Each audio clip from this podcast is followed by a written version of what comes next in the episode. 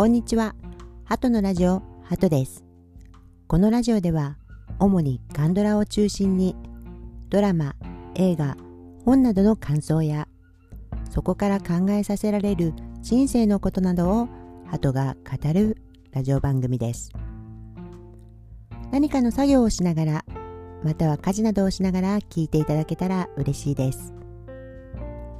ほとんどの内容がネタバレとなっておりますので、内容を知りたくない方はまずその作品を見てからまた聞いていただけると嬉しいです。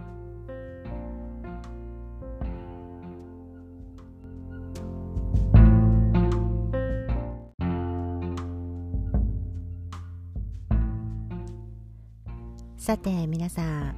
ゴールデンウィークはいかがお過ごしでしたでしょうか？ね、えー、ゴールデンウィーク明けね、最初の月曜日がですね、雨というですね、雨じゃない地域の方もいらっしゃるかもしれないんですけれどもね、えー、ちょっとね、憂鬱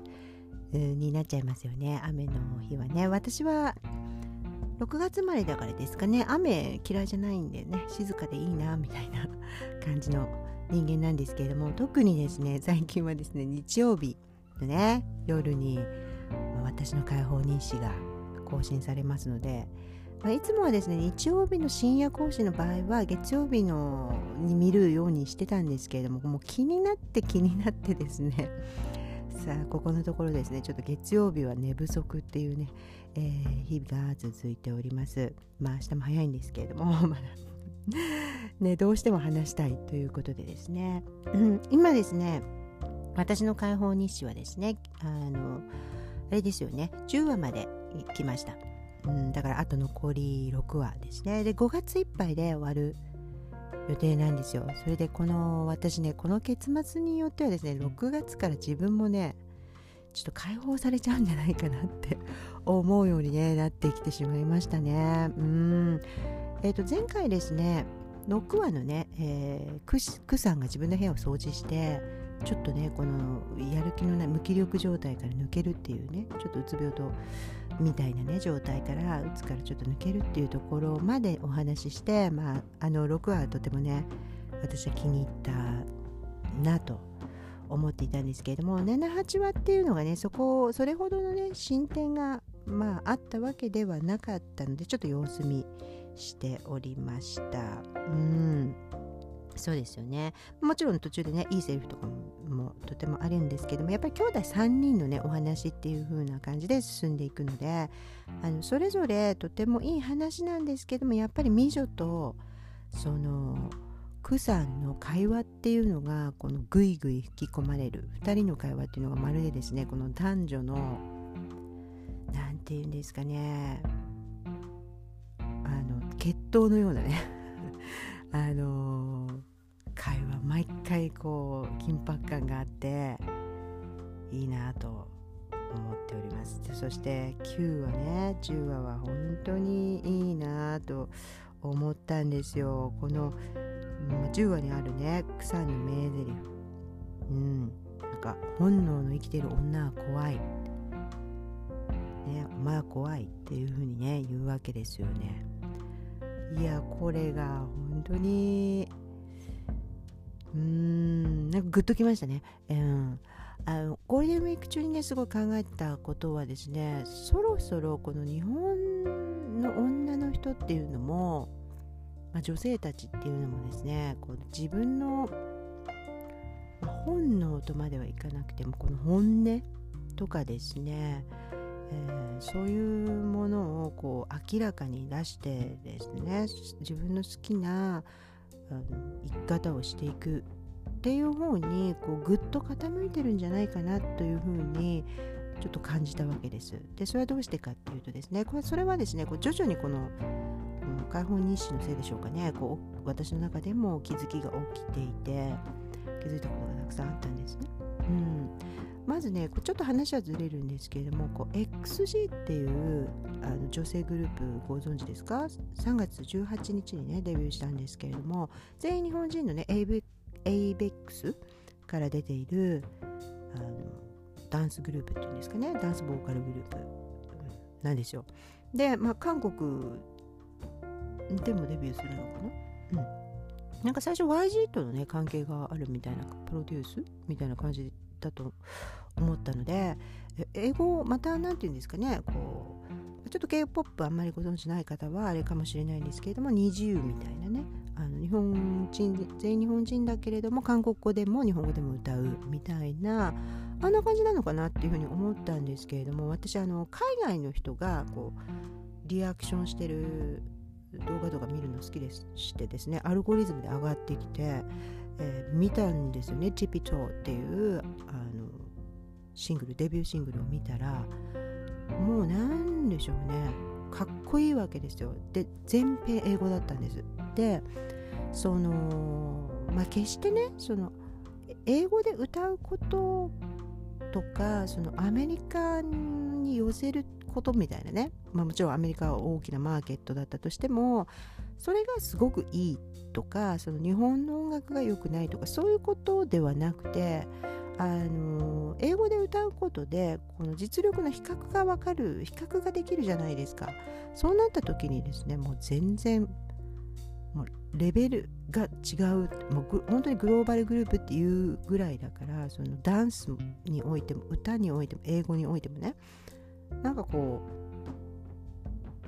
全然やっていけるんじゃないかって世界でやっていけるような子たちビジュアルももちろんそうですけれどもそしてそのアティチュードっていうんですか態度が何、うん、て言うんですかねもう天下取ったるでみたいな感じなんですよ本当に。かっこいいんですよ。ガールクラッシュみたいな感じでね。女性がもう本当にかっこいいなって思うようなあの実力なんですだからそれほどまでに女女の子たちが、まあ、一つのそういう音楽っていう分野をとってもですねもう全然世界に出ても出ていけますよというレベルにまでですね自分たちの肉体とかですね技術を鍛えてそしてあの堂々と出てくっていうあの時代になってきてるよねと。そしてあの女性が日本の女の子たちってどっちかというとなんかこの言わないことが多い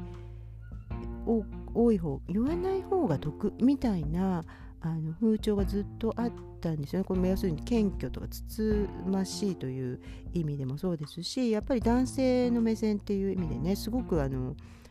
何て言うんですかねちょっとあんまり本音を話したり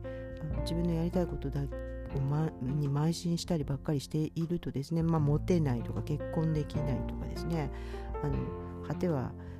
ちょっとなんか生意気だみたいなね。うん、感じでこう嫌われちゃうみたいなところがあってちょっとなんかこう本当に本音をさらけ出すまでいけない。普通の女性の話ですよ。うん、あのそんなポップグループになろうとかアイドルになろうみたいなね子たちじゃなくてなくてもそのなんか得がないというかねあのそういう感じがありましたよね。でそれが結局そのちょっとこびっているみたいな感じの方に行く。でそういうのが嫌な子はもう自分の趣味とかですねそういうものに邁進するしてですねこうもう全然男性ともシャッ男性もシャットアウトしちゃうみたいなね。あのもうありですけれどもあのそういう感じじゃないとこう生きづらいっていう、うん、ほっといてくださいみたいな感じじゃないと生きづらいみたいなところがあったん、と思ってたんですけれどもなんか関係ないよねと。もうそんなあのいろいろごちゃごちゃねあの言ってくるんであれば私たちはもう外出ますよみたいなね。なんかそんな感じのあの雰囲気を感じました。時代の流れを感じました。もちろん他のねあの芸能界ってすごい分かりやすいですから活躍しているとダンサーさんとかあのもちろん K-POP からそのアメリカの市場に出るみたいな子たちっていうのは今までもいましたし、うん。ね。あの BTS のいるねハイブからハイブ傘下のね、えーまあ、会社からもあのレセラフィムっていう私ねあのレセフェレセラフィムはそんな詳しくはないんですけれどもカズハちゃんっていう子がねいやーなんか私も本当ガールクラッシュですね。ああの子すごい可愛いなと思っております。でそれがですね何ていうのかなこう自然体なんですよね。なんかそうこびてるわけでもなくて自然体であのー素直な感じ。素直にただ自分のやりたいことをやるっていう感じがこう来ているなと。そして、えー、私がすごい考えていたことっていうのはその日本の日本だけじゃないんですけれどもまあねそのうん。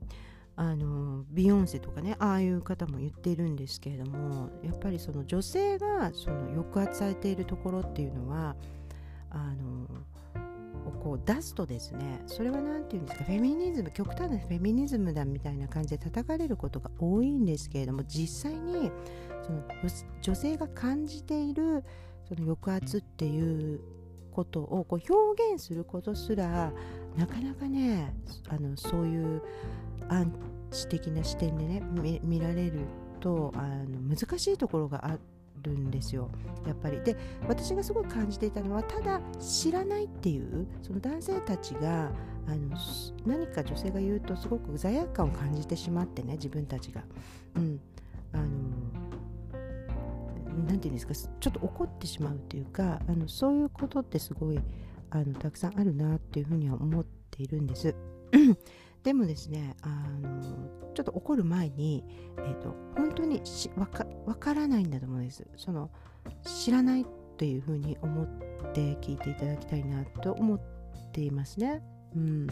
あのだからちょっとこうそれをオーバー気味に言うとあのすごいちょっと私たちの抑圧がを解放するみたいなね そういう感じでちょっと男性を責めたりっていうあの作品になったりもする時もあるんですけれどもあのそれだけじゃなくてですねあのうんあのビヨンセの「ビヨンセ」っていうアルバムとか「あのレモネード」っていうアルバムを聴くと分かるようにですね女性っていうのはあのちっちゃい頃からですね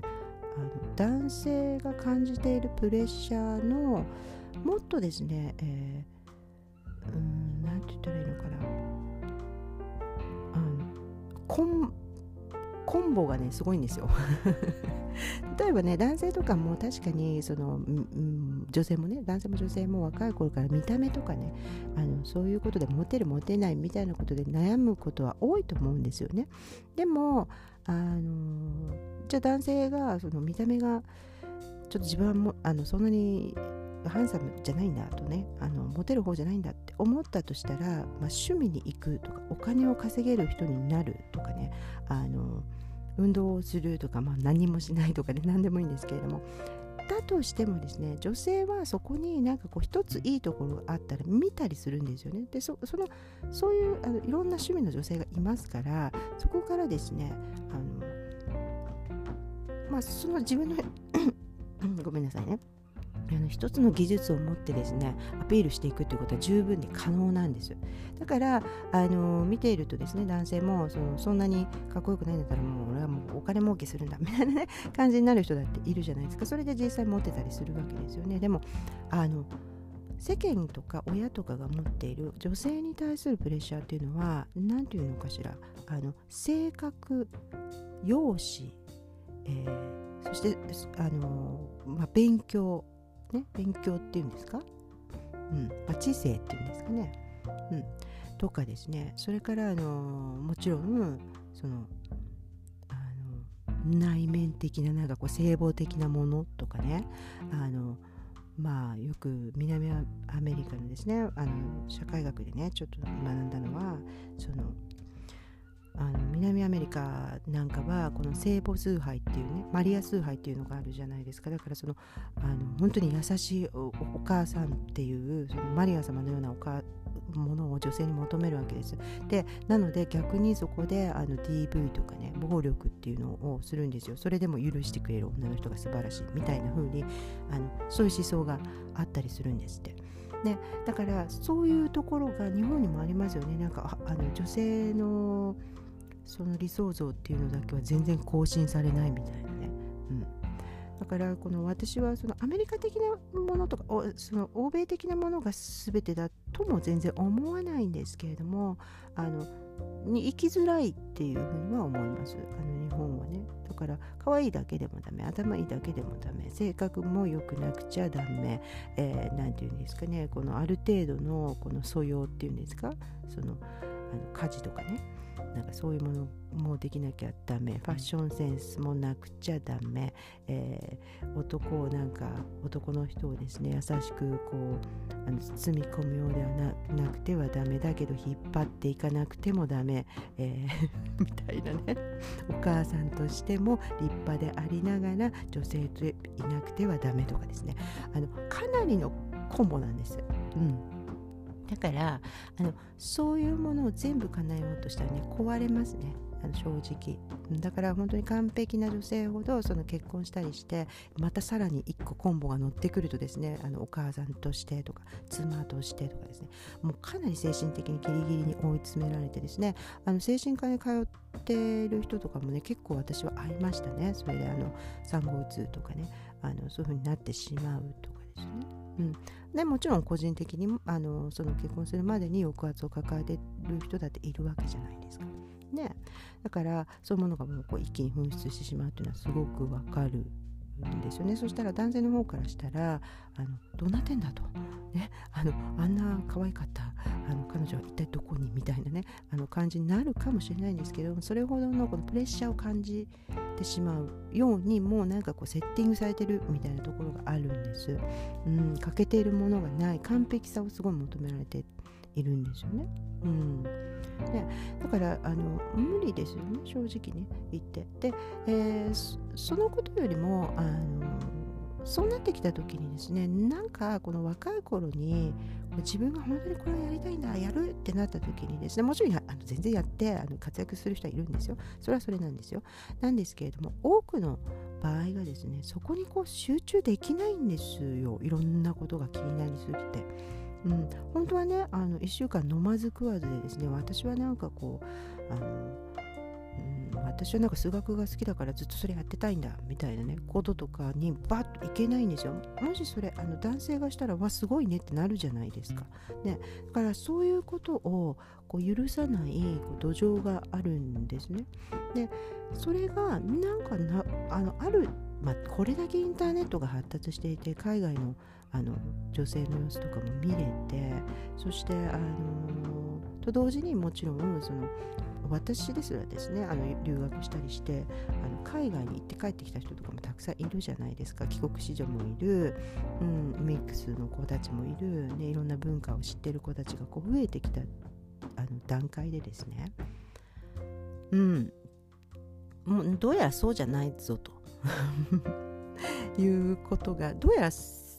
ちょっと日本のやり方厳しすぎるぞと。そんなことまで気にしなくても一つねあの自分の本当に好きなこととか努力できることをですね極めていくのもいいんじゃないかっていうふうにねそれでもう同時に男性にもあの好きな人とかねあのそういう恋とかできるんじゃないかというできるじゃんということにだんだん気づいてきちゃったんじゃないかな女性がというふうに私は感じました、うん、だからこの、えー何て言うんですかねこの美女のようにですね、うん、ああとねちょっと言っておきたいのは日本の女性ってね本当にあの私はイギリスにあの何年間かあの住んでたんですけれどもあレベルレベルっていうかねその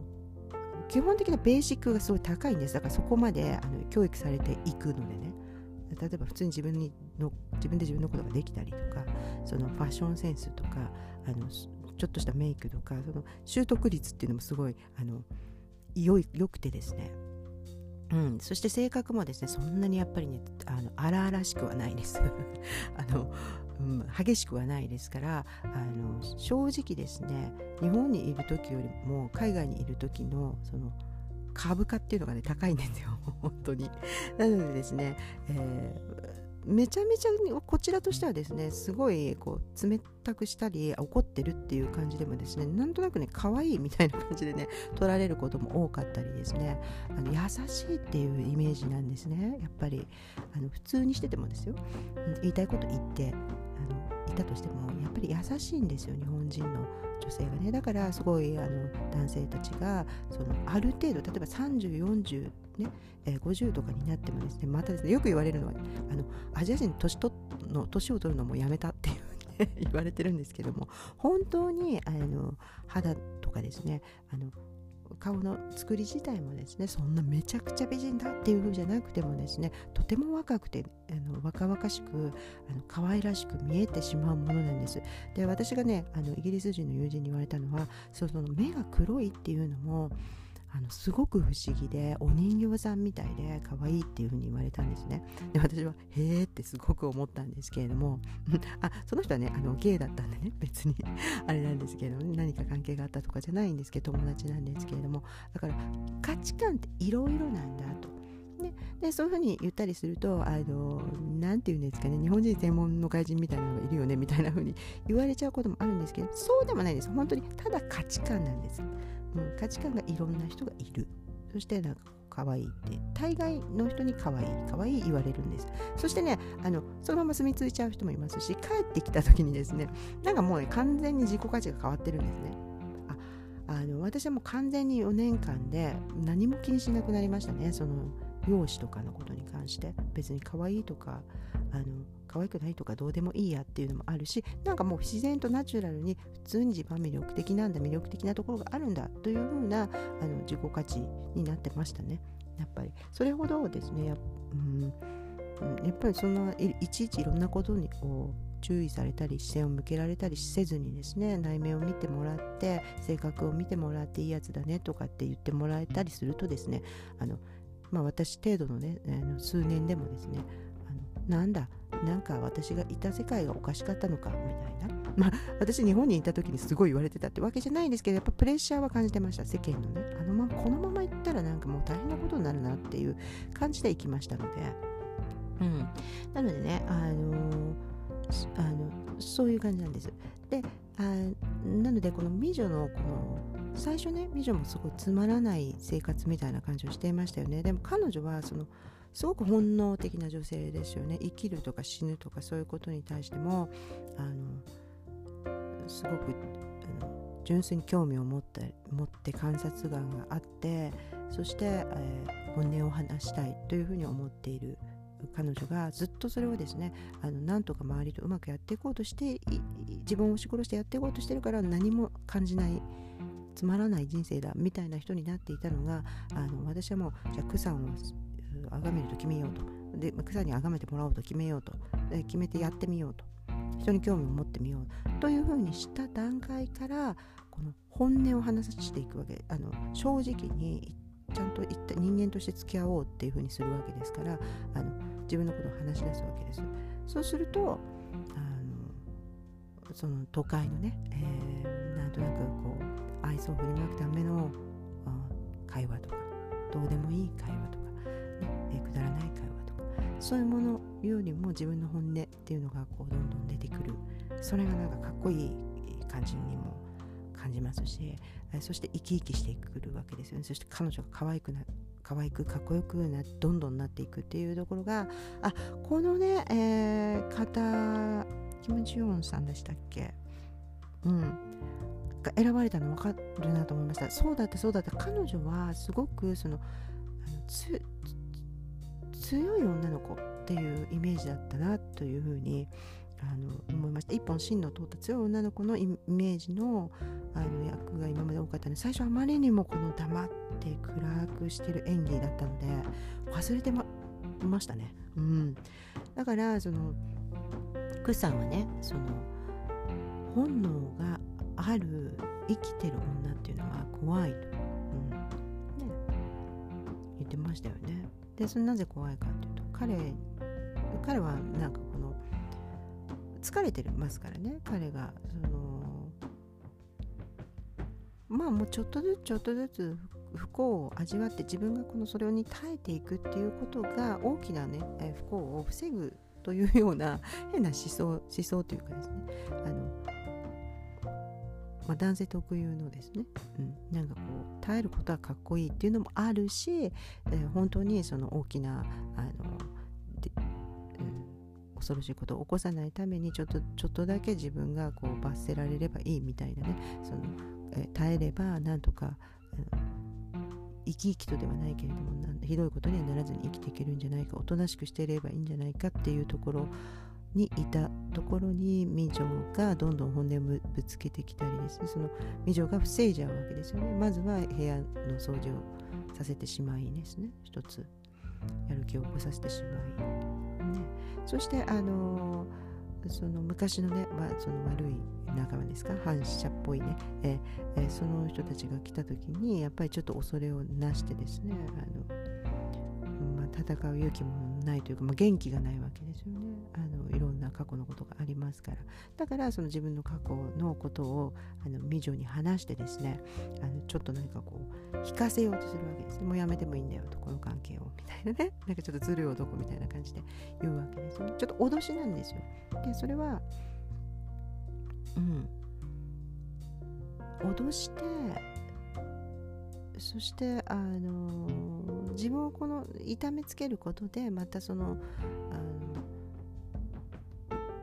一歩外に出ないようにするというかですね次に進まないようにするっていうちょっと怖くなったんですね。美女との関係的にもその、まあ、危険が及ぶかもしれませんしね、まあ、今すぐまたそこに出ていくっていうこととかも過去のことを整理ついてないっていうこととかも怖いわけ。だけどあの美女が何なのとその花とか犬とか野犬にあの噛まれても噛まれるのもね平気だとかっていう人が何言ってんのと、うん、でそういうのはかっこいいけど女と仲良くすることとか女の人を慰め癒すねこととかはあのくだらないと思ってんの？みたいなね。なんかそういうねストレートな意見をバカだねみたいな感じで私のことねあの言ってたくせに自分もなんかまあ弱虫だみたいなニュアンスのことをね何言ってんのみたいな感じで言ったらすごく笑なんかこうそんなことをねこう言ってくる女性がこう初めてなんでしょうね。彼はそう結構偉い立場にいたみたいですからあの部下もあの同棲してた彼女もそんなことは言わないでしょうから。まあ恐ろしそうな人ですし。でなんかそうに言われてなんかもうつい笑っちゃうっていうかですね。あの正体を知らないだけに美女もこうバーンと言う言うからですね、笑ってしまって。でそのことであの逆によしあのちょっとあの、ね、今ちょっとちゃちゃを出してくるそのライバルっていうかねあのちょっと怖いお兄さんに 一言言っとこうみたいなね。俺は休んでるだけなんだから俺が決めたら来るみたいなね。からほっとけみたいなことを言ってバーンとなんかこう引導は引導を渡してですね。そして彼彼の中で一つまたその外に出るわけですよね。外の世界に。もう一回戻るか戻らないかわからないけれども自分で決めるというその決断っていうのは自分人間が持ってる一番自由であの自由なあの自由意志っていうのがねすごく自分で決めるっていうのはすごいパワーなのであのそれを取り戻すわけですよね。でその後にすごい可愛かったですよね。なんかその成功感を持ったままその美女に電話してですねあの一緒にあのマンドゥを食べるっていうね餃子みたいなやつ。ヤムチャみたいなやつを誘うっていう。あれ可愛いなってすっごい思いましたね。あのその彼彼のあんまりこの彼はそれ都会的な優しさみたいなのもねあのの不器用な都会的優しさ。ちょっと難しいですけど、うん、あんまり喋ったりあの優しい言葉をかけるとかはないけれどもこう態度で態度はすごいジェントルなんですよね。なんかこう飲み物を組んであげたり最後のまんじゅう1個あげるとかね。そういうことご飯をとにかくおごりたい。あの男性。でおごることが愛情表現みたいなね風になっている。ちょっとそういう世界の人っていう感じもしますけれども、うん、でもあのすごい嬉しい。あのあの人すごいみちょが食べてるとすごい喜びますよね。あのすごいいい顔しますよね。なんかあの嬉しいみたいな、ね、感じしますよね。あれが可愛くて可愛くてですね私はですねマークさんすごく好きなんですけれども、うん、ねあのなんでしょうね。まあちょっと10話の最後のいろんななんかこうフラッシュバック的シーンというかその過去なのか未来なのかわからないですけれどもあの2人のあの、ね、白い服着てるシーンとかそれとかあの奥さんが一人でねあの雪の中にいるシーンとかこれ過去なのか未来なのかってね もう全然予測とかつきません。ただ楽しみすぎるっていうね、えー、気持ちであのすごくいっぱいです。そしてその2人のですねこの本音のぶつかり合い、うん、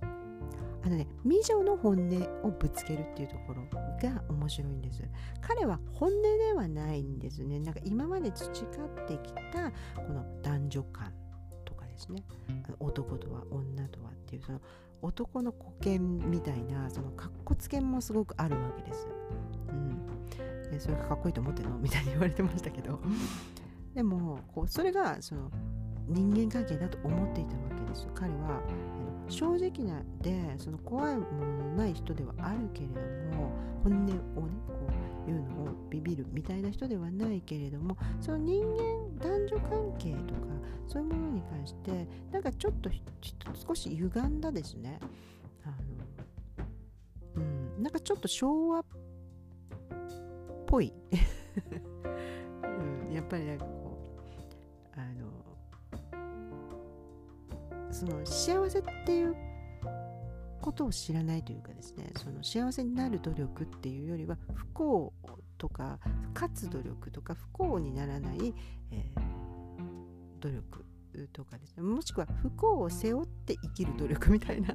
あのそういうなんかちょっと昭和っぽいあの価値観あの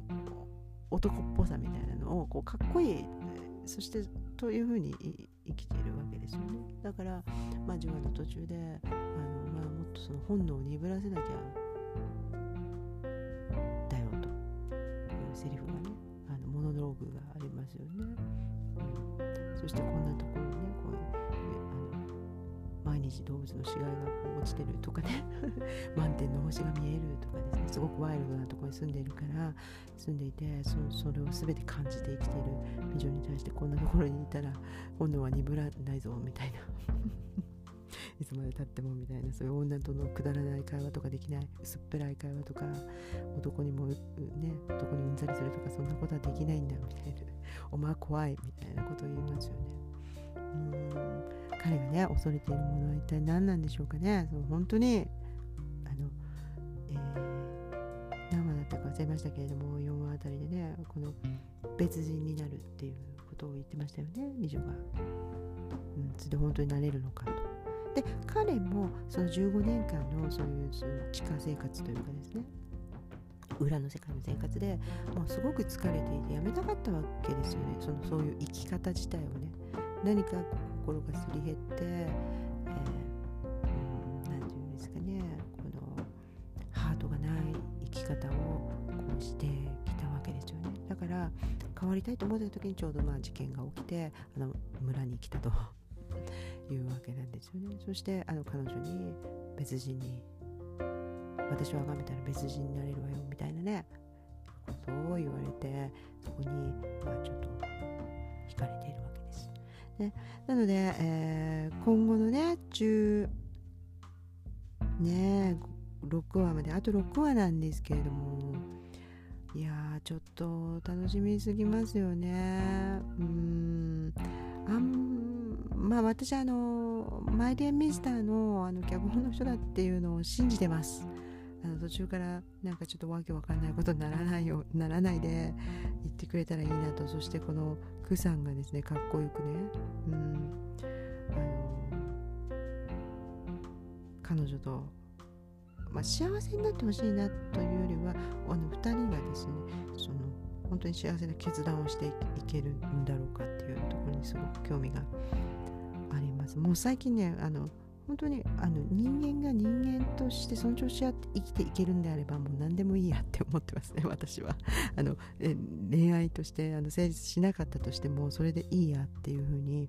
ちょっと思い思うようなドラマがあのぐっと来てますのでちょっとねあの楽しみすぎる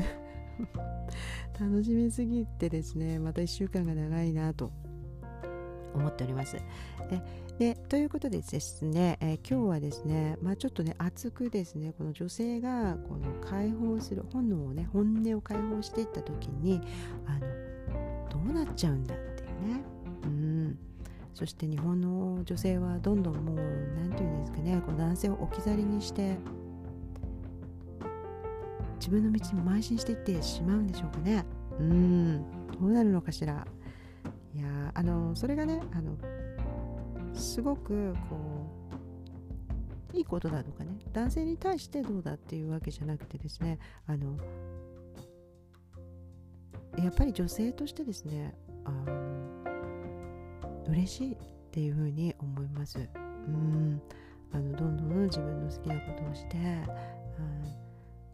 制限を設けずにですね何でもチャレンジして自分のい自分の人生ですからね、うん、私たちの人生で、えー、ま、結果を追い求めがちですけれども全ての選択全ての選択が権が私たちに自由にあるんだっていうことそしてその決めること一個一個がですね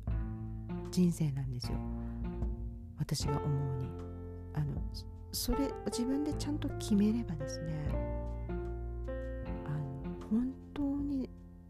る人生を生きてるなっていう感じがあのしてくるんです。